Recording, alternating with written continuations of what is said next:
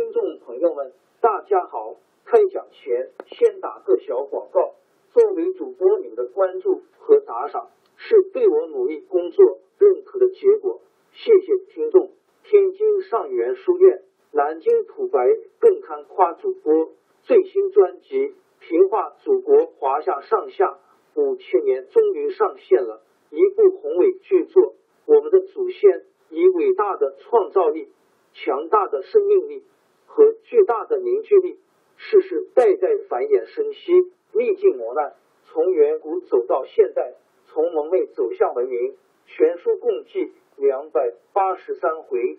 作为博客，我劳动我所得，付费的有声书来了，你愿意为此花钱花时间吗？评话中华上下。五千年专辑的进度更新按听众的关注和评论而定。喜马拉雅号 UID 七三二六四零二二，微信号 sh 八五七三零一四四九，请多多关注，多多打赏，谢谢大家，谢谢。下面正式开讲《评话中华上下五千年》专辑。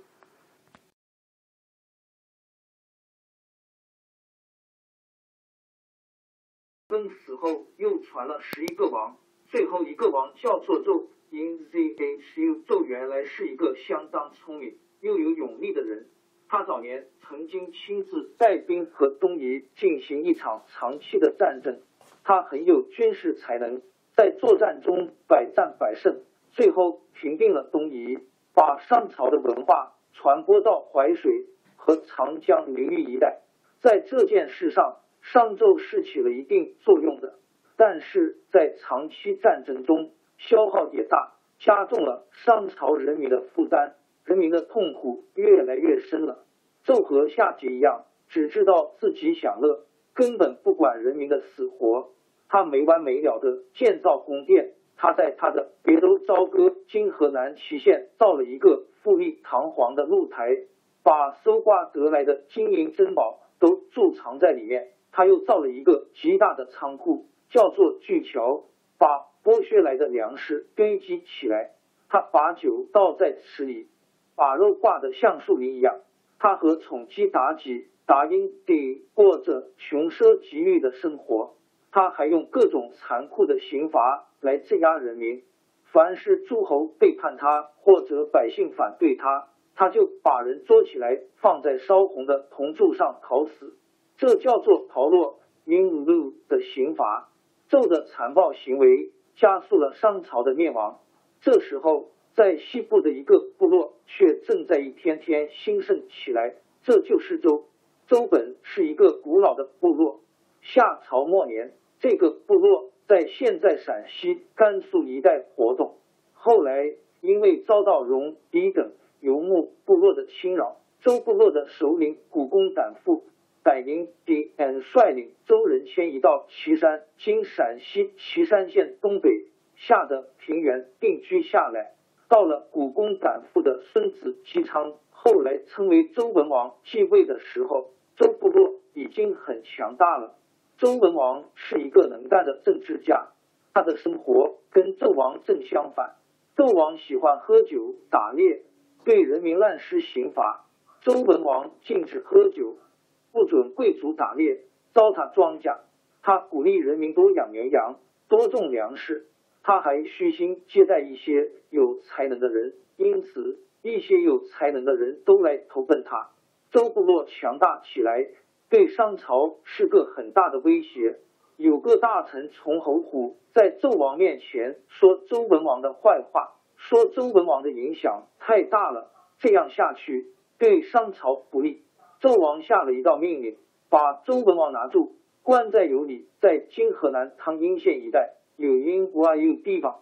周部落的贵族把许多美女、骏马和别的珍宝献给纣王，又送了许多礼物给纣王的亲信大臣。纣王见了美女珍宝，高兴的眉开眼笑，说：“光是一样就可以赎姬昌了。”立刻把周文王释放了。周文王见纣王昏庸残暴。丧失民心，就决定讨伐商朝。可是他身边缺少一个有军事才能的人来帮助他指挥作战。他暗暗想办法物色这种人才。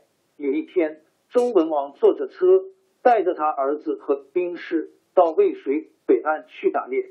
在渭水边，他看见一个老头儿在河岸上坐着钓鱼。大队人马过去，那个老头儿只当没看见，还是安安静静钓他的鱼。文王看了很奇怪，就下了车，走到老头儿跟前，跟他聊起来。经过一番谈话，知道他叫姜尚，又叫吕尚，吕是他祖先的封地，是一个精通兵法的能人。文王非常高兴，说：“我祖父在世时曾经对我说过。”将来会有个了不起的能人帮助你把周族兴盛起来，您正是这样的人。我的祖父盼望您已经很久了。说罢，就请姜尚一起回宫。那老人家理了理胡子，就跟着文王上了车。因为姜尚是文王的祖父所盼望的人，所以后来叫他太公望，在民间传说中叫他姜太公。太公望是周文王的好帮手，他一面提倡生产，一面训练兵马，周族的势力越来越大。有一次，文王问太公望：“我要征伐暴君，您看咱们应当先去征伐哪一国？”太公望说：“先去征伐密须。”有人反对他说：“密须国君厉害的很，恐怕打不过他。”太公望说：“密须国君虐待老百姓。”早已失去民心，他就是再厉害十倍也用不到他。周文王发兵到了密须，还没开战，密须的老百姓先暴动了。他们绑着密须的国君归附了文王。过了三年，文王又发兵征伐崇国，在今陕西省丰水县，是商朝西边最大的一个属国。文王灭了崇国，就在那里筑起城墙，建立了都城，叫做丰邑。没过几年，周族逐渐占领了大部分商朝统治的地区，归附文王的部落也越来越多了。但是周文王并没有完成灭商的事业，在他打算征伐纣王的时候，害了一场病死了。王朝更迭，江山易主，世事山河都会变迁。其实我们无需不辞辛劳去追寻什么永远，活在当下。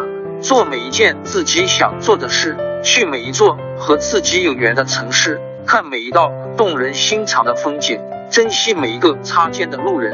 纵算经历颠沛，尝尽苦楚，也无怨悔。感谢您的收听，朋友们，让我们下期再见。